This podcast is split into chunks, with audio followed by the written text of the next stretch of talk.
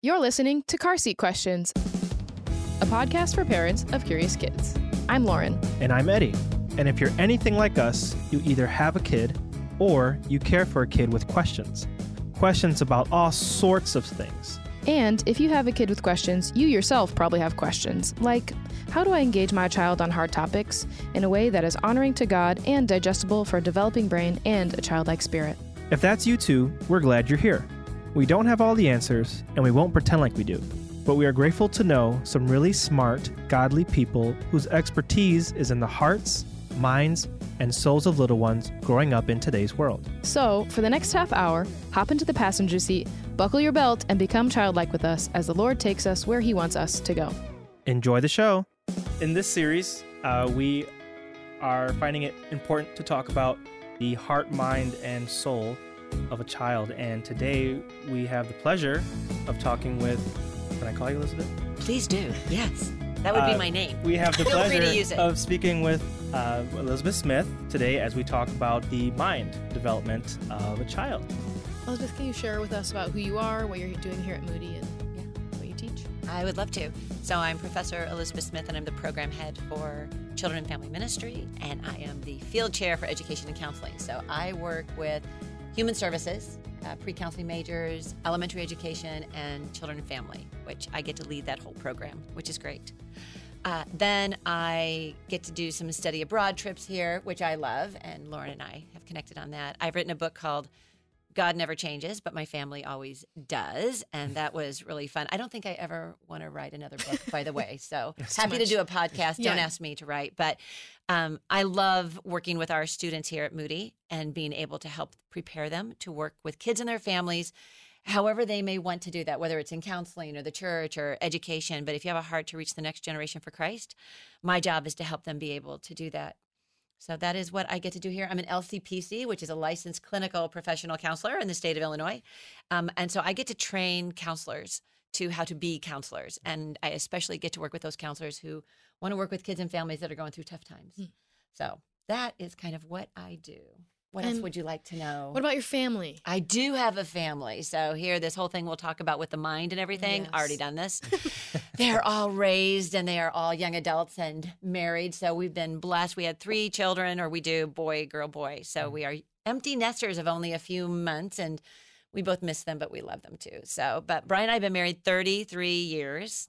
Um, have our three kids. They're all raised and married and off in ministry. We're very blessed that they know Jesus. Mm-hmm. So we get to do that. And my husband's a pastor, so I'm a pastor's wife on top of all of that. And we've been in ministry our entire married life. So, Yeah. yeah, That's great. Thanks for sharing with us. of course. So, a little bit about our podcast. This is our first episode, and the whole podcast, we want to talk about how do you answer life's big questions for kids, Mm. whether theological or just life questions about what's going on in our world. And a lot of times, I mean, our son isn't quite asking these types of questions yet, but as we prepare, like, how do you answer these questions for kids? Mm. And so today, in our first episode, we're wanting to talk in three different ways. How do mm. kids develop um, in their mind, which is what we'll Yeah. talk with you about, like their brain. How does their brain develop and what they know and can mm-hmm. understand? And then we're going to talk about how do they develop their feelings and emotions, Yeah. and then also how do they develop spiritually in their souls? How do we kind of come alongside our children in this whole process of them becoming people? Great. Yeah. Tell me how old your son is. Our son is two. Oh, fun. Yeah, so he's Busy. Uh, yeah, Yeah. he's quite. You don't Quite have to. chatty. Oh my gosh, he never stops talking. No, it never stops. No. Right. So you have a loud, busy home. Yes, Oh, it's a war zone for sure. yes. You used to think taking a shower was so you could get clean. Now it's called a break. yes. it's a luxury, It's actually. quite a luxury. Like, how long can I stay in here? Right. And Before you- usually then it's when your spouse, get out of that shower. Yep. Get out. I need help. Yeah, right now it's our. He's learned to knock on the door.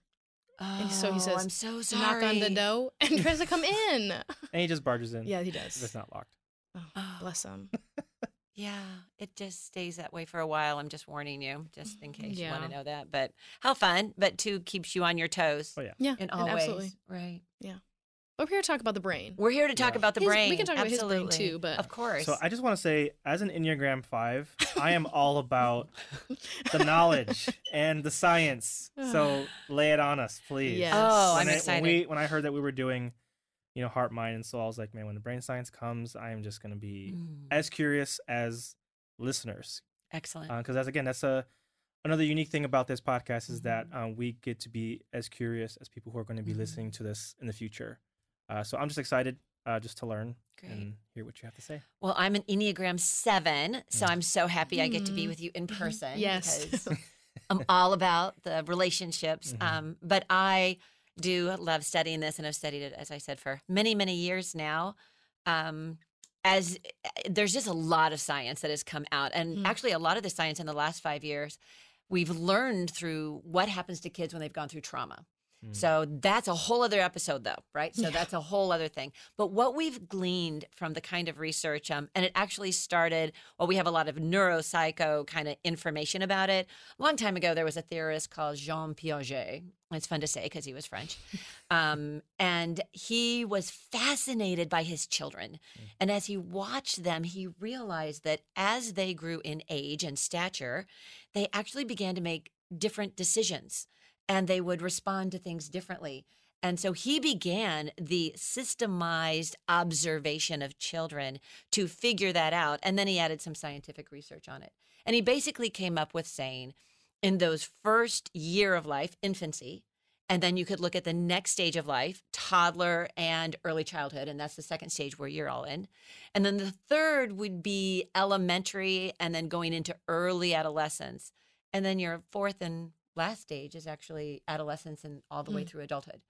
But if you look at that, three out of the four stages that he identified all happen basically by the time you're 11.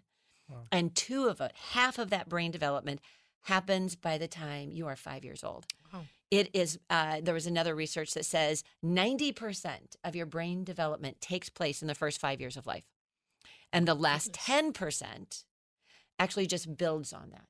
We see a radical change when they enter adolescence. That's huge of what happens to the brain. But if you think about that, those first five years of life and then going into middle childhood, which is your third stage, how important is it for us to understand how does this human life work just practically, physically? Um, a verse that I would bring up is in 1 Corinthians 14, where Paul is rebuking the church they're kind of if i was going to write a commentary on First corinthians it would be the church that's one big hot mess. That's what they are. They made more bad decisions than you can imagine. And he finally one of the things he said to them is god is a god of order. He is not a god of disorder. He's not a god of chaos. He's a god of order. And if we take that to heart on who god is Mm. we see that in the development of the human being so for our children, as they are born, and then we watch them develop all the way, and let's just pick from birth all the way through elementary school. So before they go into middle school, we see this massive change, but it's orderly. And it's actually what we would consider universal. Mm. So, no matter what country you're in, what historical period, God has a blueprint of how we are created and you're going to see that again and again. What's nice about that is we can actually begin to predict, predict things. So if we study typical human development, and typical meaning the majority, we would look at the majority of, of how we develop as people. I do want to give a shout out to our precious families who have children that are atypical in their Mm. development. So we're looking at neuroatypical, and this may be because they were born with a rare genetic disorder, or maybe something happened while the child was young. But in other words, these are our children who have special needs because they have atypical development. So, what we're going to talk about today is, again, that typical development. Knowing, however, also that children come in different packages, right? Different personalities. Like you're a five, I'm a seven. Lauren, what are you on the A Enneagram? six. You're a s- oh look at this five Oh, six five, six, seven. seven. We're like the perfect team right here, right? um, but we're different, so we do perceive and process information differently. I will tell you this: it is easier to change a child's IQ than it is their personality. Mm. Mhm. It is easier to change that child's IQ, but knowing that, then we understand they're going to process information differently because of their personality. But if they have more typical development, we can kind of predict what they're going to be doing, what they're going to be saying, how they're going to be processing things. And if we understand that orderly pattern, then that can take some of the pressure off Yeah. of parents because I know where they're at and where they're coming from Mhm. and where we're going and having that roadmap. It's always nice to have a roadmap. You're at five. You would like Yeah. roadmaps, Oh yeah, given to me all day. right? Like they'll get there someday. Like they'll understand this someday. Yeah, what This is you stage. Yeah, if your GPS went down for you, it's a crisis. I'm thinking it's the beginning of an adventure, right? Yeah. So those personalities do things differently, but at the same time, we're on a we're on a journey here, and kind of have want to have an idea of where we're going and where we're going to end up. Yeah. Can you help us understand like what kids can understand at what ages or stages? Absolutely, yeah. So zero to one, and we're going to start with infancy, and we may think, well, what does that have? They're they're not talking really yet. They're Yeah. you know they're starting all that beginning prelingual kind of communication, but it sets the stage. It is really important. Um, everything is new. Everything. They've never been in this world before. So that first stage of infancy, it is a time of just gathering through their senses who they are and how this world works. Everything is new. And then when they find out something, um, you can kind of see how excited they are. First, they'll be confused, but then they'll be excited. Um, and then they take whatever they've gleaned and they take it into that second stage, which is your infancy and um, early elementary or, or early and uh, early childhood. So from two to five. So zero to one, yeah, not a lot of questions. You're not looking at a lot of questions from the car seat, even maybe up to the age of two. But on the other hand, between one and two, they're going to be beginning to try to communicate and to interact with what they have. So between one and two, you're going to see them what they've learned about life is there's a door. And I want something that's on the other side of the door. If uh, they're going to figure out, they're just going to kind of do what they've always done until they get what they want. At the age of two, they're going to start asking questions about it. Why is the door closed? So think about it this way zero to one, there's a door. There's a door. I even learn at the second half, like six to 12 months, that door stays there. Even if I don't see it, if I'm in another Mhm. room, if I come back, that door's still there. We call that object permanence. And to Mhm. them, it's amazing, right? So my husband does magic tricks. Don't do it with little, like zero to six months old, because, like, look, here's a pair of glasses. Oh, it goes away. The kid's like, yeah, Yeah, I know. It's I know. This, things disappear. It's like crazy. I know. Like, what do you care? But six to 12 months, you'll go, Do you see it? Goes away. They'll look at you with that look, right? Like, hmm, maybe, maybe it didn't go away. Maybe. You know, when you, uh, they have those, they're not really sure what's permanent and what's not. They're just trying to figure that out. When it comes, if you hopefully take your children to church, six to 12 months is when they start to cry in the nursery Mhm. because here's this parent, this this permanent caretaker, perhaps it's a grandparent that they've attached to and they left. Well, before they weren't interacting with a world that was predictable anyway, so it doesn't cause a lot of stress. But now 6 to 12 months, I'm just kind of learning what's what can I depend on and what can't I depend on. And you just left. And I'm not sure you're coming back. But you might.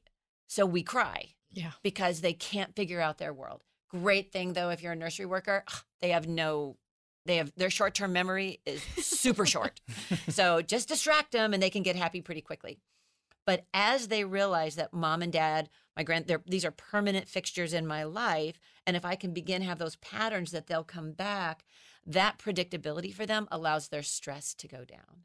Right. So when you're looking at zero to one and they're just gathering senses of their world, really pay attention to how they're interacting with it and what they need. And can you imagine you live in a world where nothing's predictable? Well, I would cry too.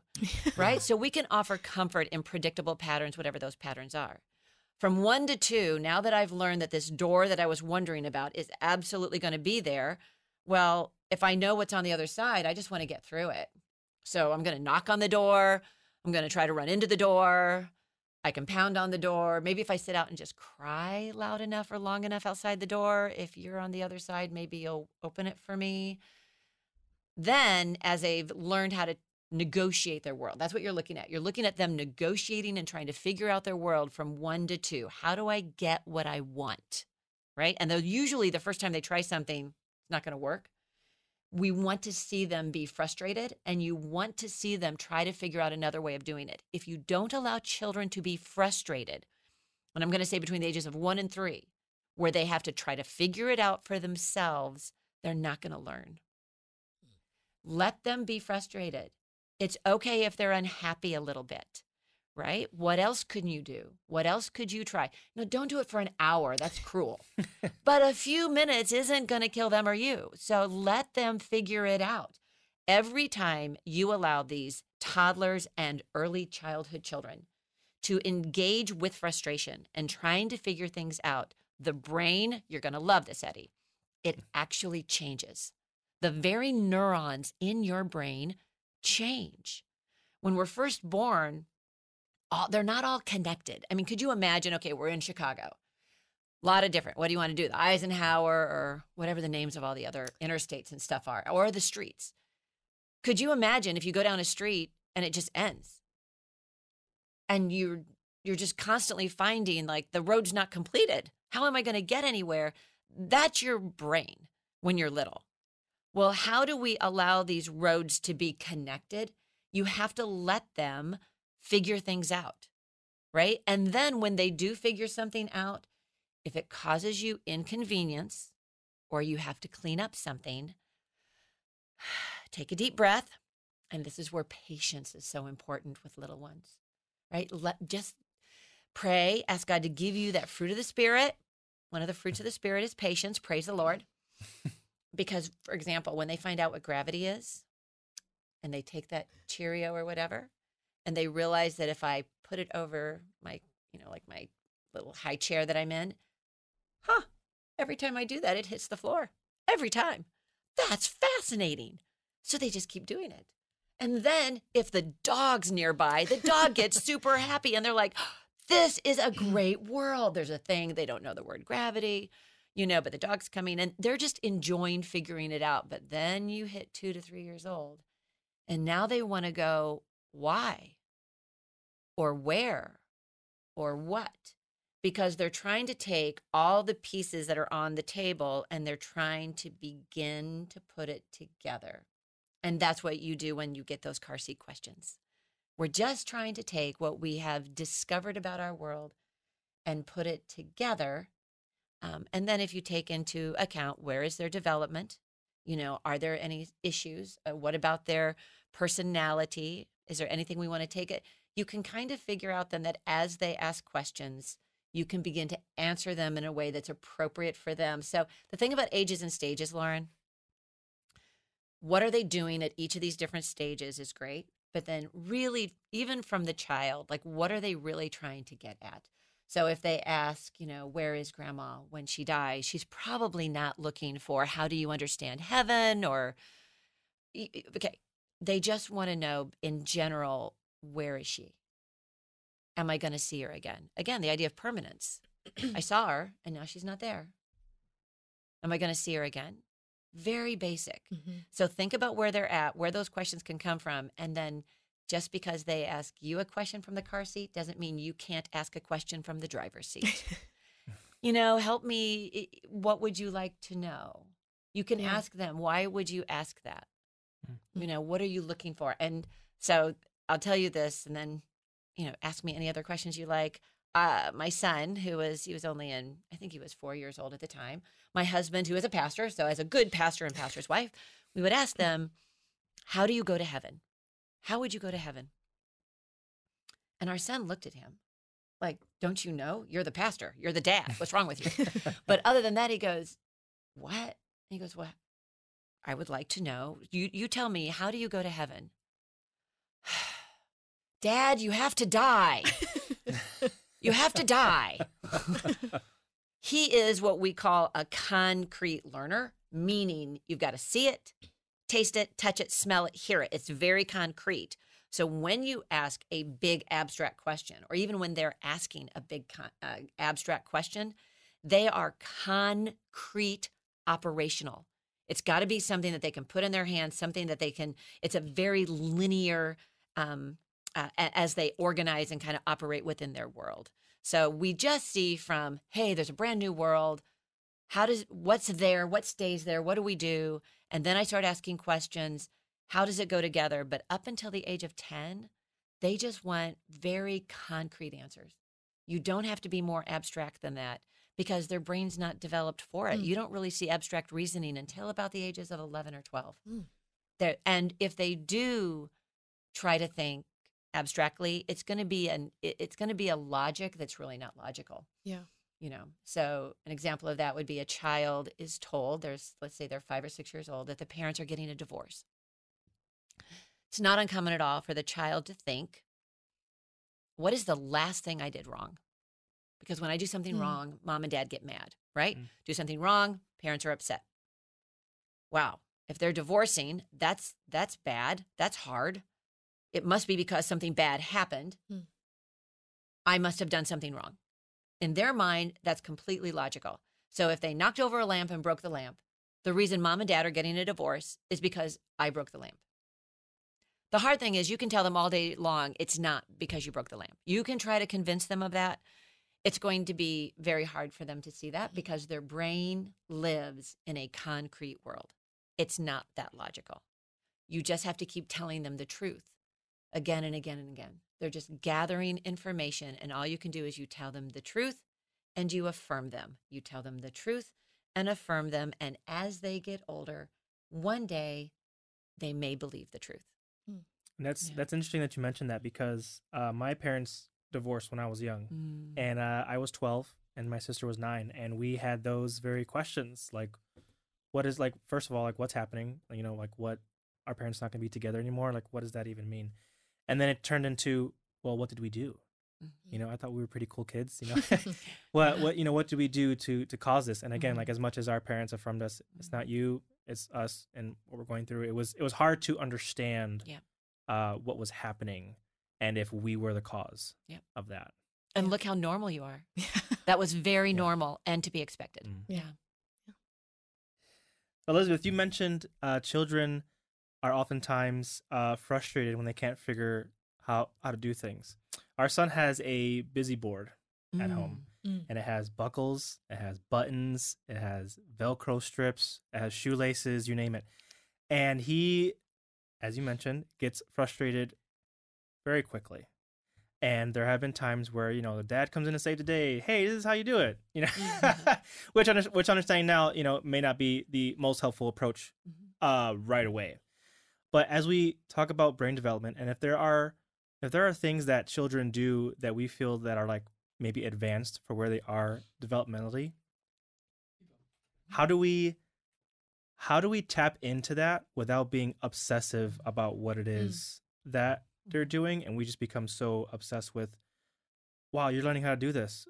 Let's do it 50 more times so that you're you know like the best at it. You know but just like help them Yeah. develop continue to develop what it is that they're doing so an example of this was when trey was young we used to listen to well he is young Mhm. uh maybe about a year ago we would listen to music all the time Mhm. and it was always the same music every day on repeat to the point where he would come in on pitch on certain songs and me as a music person i was blown away by that i was like how can i tap into this Mhm. like because there is something happen happening that he recognizes like oh this is when this happens and so again like how like how do we go about tapping into it but not being obsessive Mm. and allowing it to like control us because we know that our kids are you know advancing sooner than anticipated That is a great question. I because it says a lot about the parent, doesn't eh, doesn't it? Mm. What's great is that you are so self-aware. Right? All of us want our kids to be successful Mhm. and happy and competent. Those are very normal adjectives in a sense that we would want our children to be described by.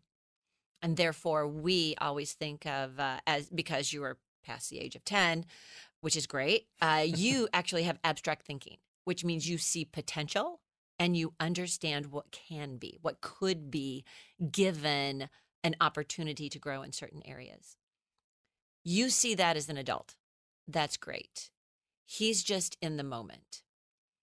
A couple things to remember is one, not being competent in everything is okay, Mhm. right?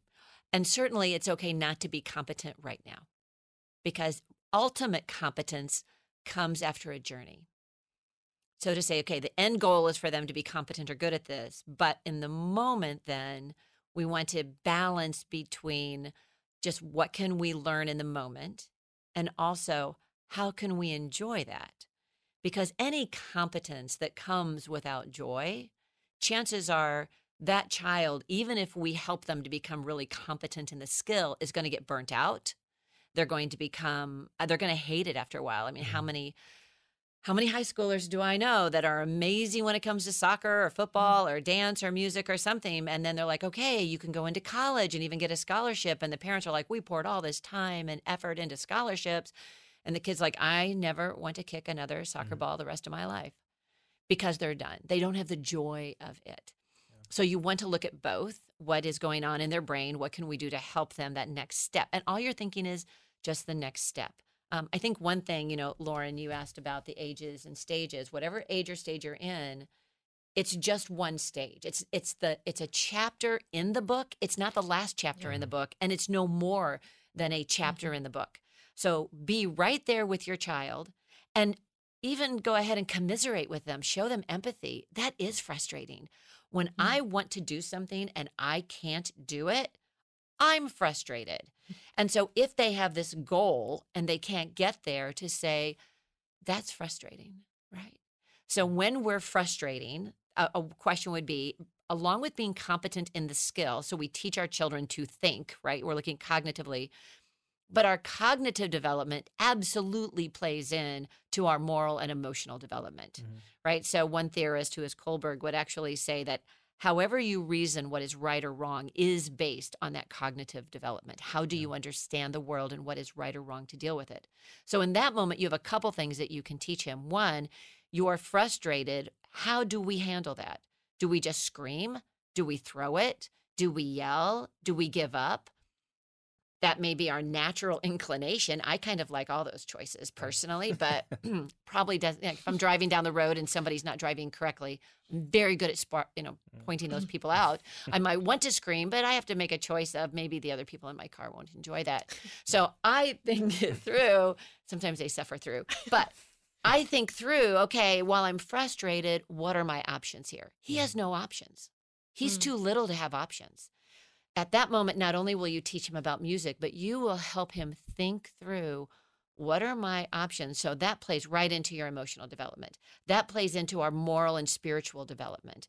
And so take a deep breath. Let's acknowledge that you're frustrated and it is hard right? Mm-hmm. It's okay that it's hard. It's okay that you can't do it, right? Because our value as humans isn't based upon our performance. It's okay if I fail sometimes because that's not what makes me valuable. The mere fact that I was born and I'm created in the image of God, I am valuable and loved, even if I never learn how to tie shoes, right? And there are mm-hmm. some kids, honestly, even in high school, that can't tie shoes because they've only had Velcro their whole life. Let me just tell you, right?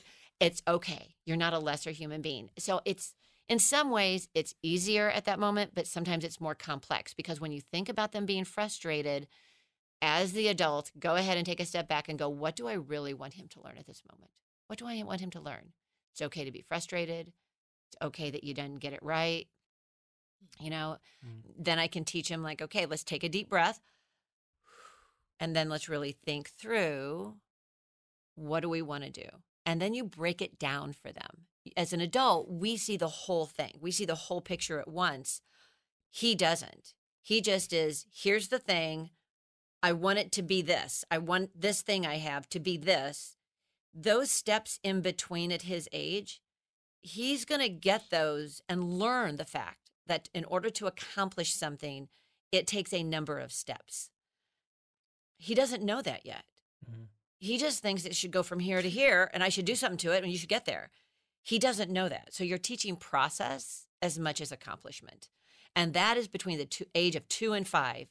Think, what am I teaching them to think about their emotions, right? What do you want them to learn about that? I'm kind of big on making sure our kids don't grow up thinking they have to be good at everything, and mm. especially that they don't have to be good at everything right away. Go ahead and fail, Yeah. embrace it. You're going to do it a lot the older you get Yeah. right just embrace it and that it doesn't have anything to do with with you as a person right Yeah. you can't be good at everything so embracing the frustration embracing it and think process as much as end result so you might ask him if he's is he trying to snap something or tie something what's the thing he's working on on his busy board Yeah, so it's it's like a combination of things. So they have like the the snap buttons. They have um well, I'm just gonna throw away shoelaces. I mean, that's That's a little That's the- That's a lot of stuff. yeah, but they have like um like a Velcro strip that actually goes through like a loop so that it comes around, and then you um you know attach it to the other It's side. buckles. Uh, it has the buckles that are similar to um I don't know what you call them. They're not like a car seat buckle, It's but like the ones you pinch. yeah, you the know, ones you pinch and they open. come. mhm. Oh, okay, yeah. I've seen those. Okay. So do we like help him do that? Do we show him how to do that? Do we let him just try on his own? This is so fun. I'm having such a good time right now. Okay. I want you both to just think, okay, just think. If you were to do it, what is the very, very first thing you would touch? Let's do the whole Velcro under the loop Mhm. thing, right? Mhm. What is the first thing you would touch? The end tab to Okay. like unvelcro it. Okay. What would you touch? Um, I would like touch the the loop thing and Okay. what Lauren did like at the same time. Okay, to no, no, no. You can't do the same time. Okay, no, well, no, I, no, I, Eddie. I would I would no, no, prep. no. Just He's one. trying to cheat. I Did you do this at home? I would I would prep. So I would grab the little uh, loop right. piece. See, Hmm. Yes, isn't this fascinating? you have a problem to solve, and you're not even going to start at the first step. You guys aren't even agreeing in the first step, Yeah. Right? So we could turn this into a marriage thing right now. This will be so great. Which one's right? It doesn't matter. It doesn't do really either one. matter, right? So here's the thing also, side note, like we'll learn all these little side tips as we do this. So the side note is you're going to grab the loop, right? And you're grabbing The tab. The tab. Mhm. So which one of you is right? Neither. Well, neither. I don't think so. Okay, that's the right answer. But in marriage and life, we would certainly I'm want to pick. just do it this way. Yeah. Right? I remember Makes one time, I think we were teaching this to our children, and we had three kids in three and a half years. So they were, Oh, we had three little ones under the age of five at one point. It was horrible. No, it wasn't. It was wonderful. Why would I say that? It was great. Okay. allowed emotionally and physically you come to an end of yourself is Mm. probably what i meant to say um, and there are times when i really thought this is how you teach how to put on a Mm-hmm. coat and this is how you Mm. do the velcro and we can get very invested in our way of doing things so if we take a deep breath on that going look there's more than one way to do it but you if you're no eddie so if you're the one with him right then with this buckle thing and he can't do it don't show him the whole thing just show him the first step Mm. right just show him the first step like Yeah. and you can even give him a choice since now we've discovered there's one more than one first way right?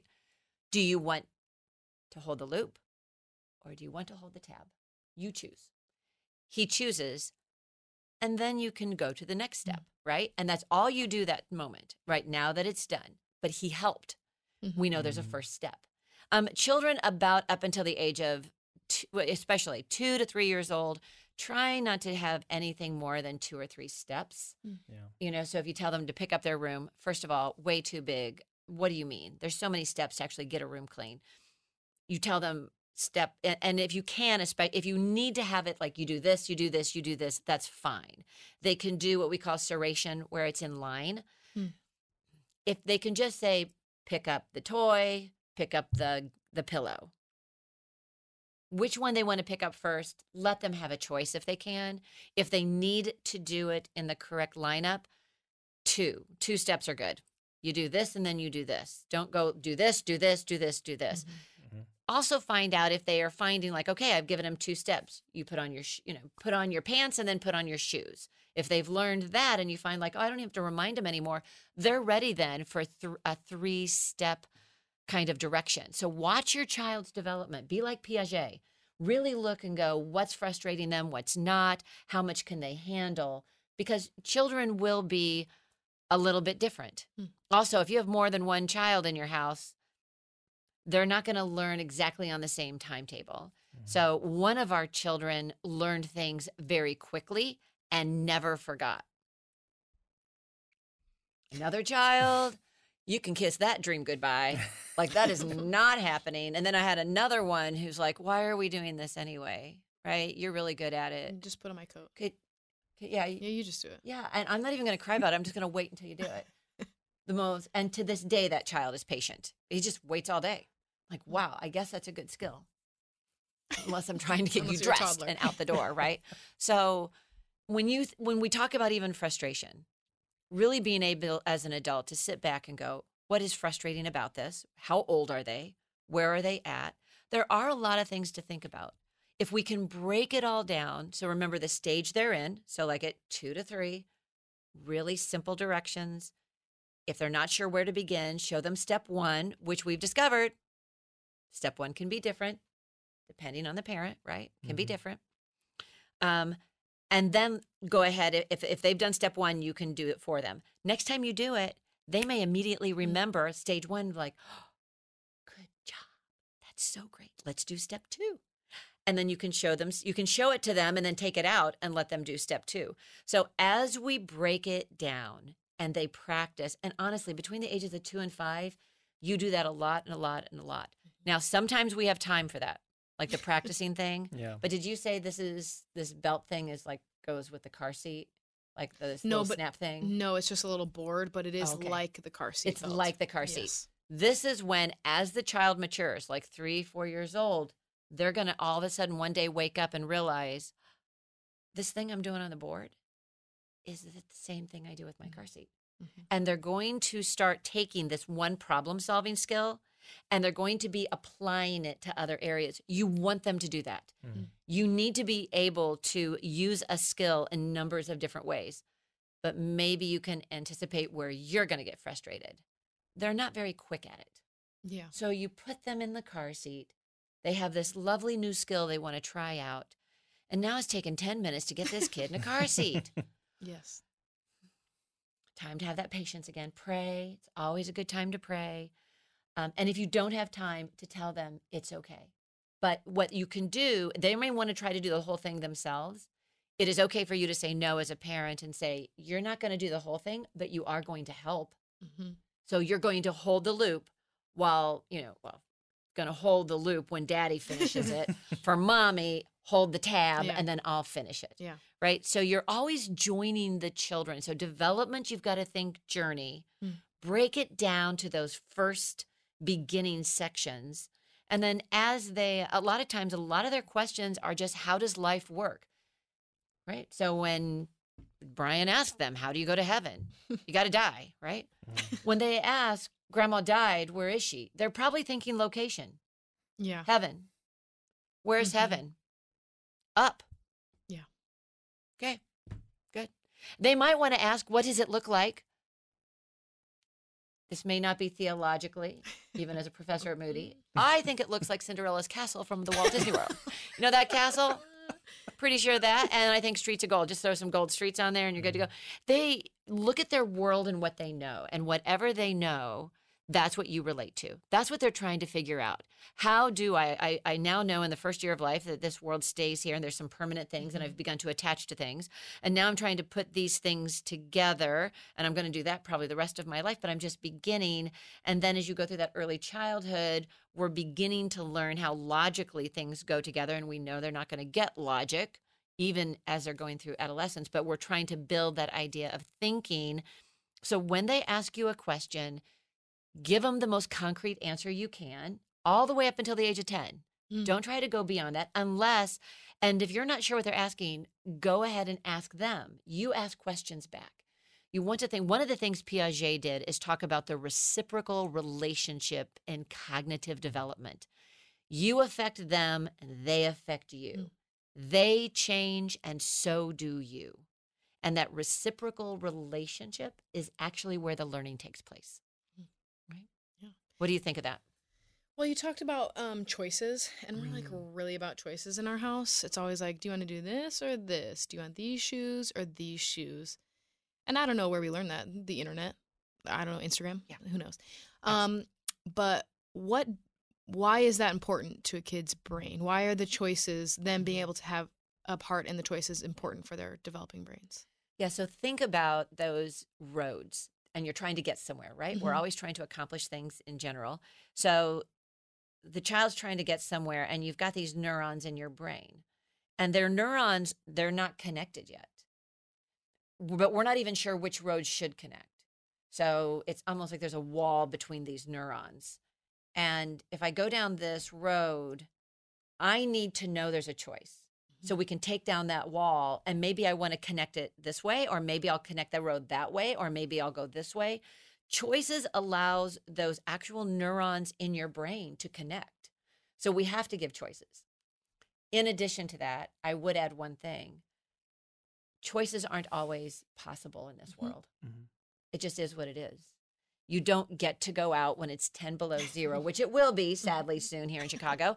You have to wear a coat. hmm So it's okay for them to know sometimes choices are, there's no choice. It's just Yeah. a dead end. So it's not so much an either or Mm-hmm. because the brain needs to develop either way. I need to know when there are choices and I need to know how and to develop that. But sometimes I need to know that even if I think there are other possibilities, all those possibilities aren't available to me. hmm Right. So, yes, you're right. You could walk out into that snow with no boots and no coat, but that choice is not available to you. Yeah. I'm not going to let you do that. So, then what in their brain are they thinking? Oh, there's this thing called authority. hmm I don't always get to make the choices. The authority in my life actually tells me what's a choice and what's not. hmm And you and it's a this is where the brain is so fascinating because it's not just putting the tab through the loop, right? Mhm. It's also my perception of authority, hmm of trying, of how do I understand choices, moral choices when it comes to my emotions. And as that brain develops through all of that, every time you interact with that child, that brain is changing all the time. It's the most amazing computer. And so, as a parent, um, be value driven. What is of most importance? Great. And if, because if we're not careful, we will. All human beings become human doings if we're not Yeah. careful. And we think then in our, what can my child do? Right. So, can I want to develop the skill like with music because being a great musician or really loving that, if that's what God has planned for them, we certainly want to develop their natural talents. But ultimately, I know you guys enough that your greatest value is that he used whatever skills God has given him for the glory of God. Yeah. Mm. Yeah. So, what's the greatest value? Mhm. And how are we living out in those values? And then along the way, we'll make choices, but sometimes we don't have choices. So, how do we handle the frustration of that? Mhm. Everything is a learning moment. When they say, Mhm. oh, you need teachable moments, everything's a teachable moment. That brain is constantly developing, yeah. right? You Mhm. guys are doing great, though, as parents, because you're asking the questions. Yeah. What are we doing? Why are we doing it? How can we help? Yeah. So maybe it's like, no, wearing a coat like isn't an option. You have to wear a coat, but you can pick what color hat you want. Yeah. So you have a choice about something else. But Yeah. I feel like in our house, it's um, every day. Brushing teeth is not an option. Yeah. You have to brush your teeth, but you can pick what song we listen to while we brush our teeth. Mm-hmm. Yeah. Yeah, it, it, Oh, it brushing teeth. it seems like it helps kind of just like with the power struggle. Yeah. Right. Like they really want something and we're just like, no, but hey, you get a choice in how you do this thing. Yeah. Right. Or the utensil you get to use. Mhm. And then it just again like going back to the choice, it, it helps. Alleviate Soften the blow. Yeah, yeah, exactly. And it just helps with you know with the power trip Yeah. that they're that they're on because our kids want control, right? They Mhm. they want to have control of what it is Yeah. that they're doing. And sometimes like like you said, they have authority figures that tell them. So one of the things that you touched on, this is how great it is. There's a whole other thing we could talk about another day, but this is just cognitive. So interacting with that, but it's a thing called psychosocial development.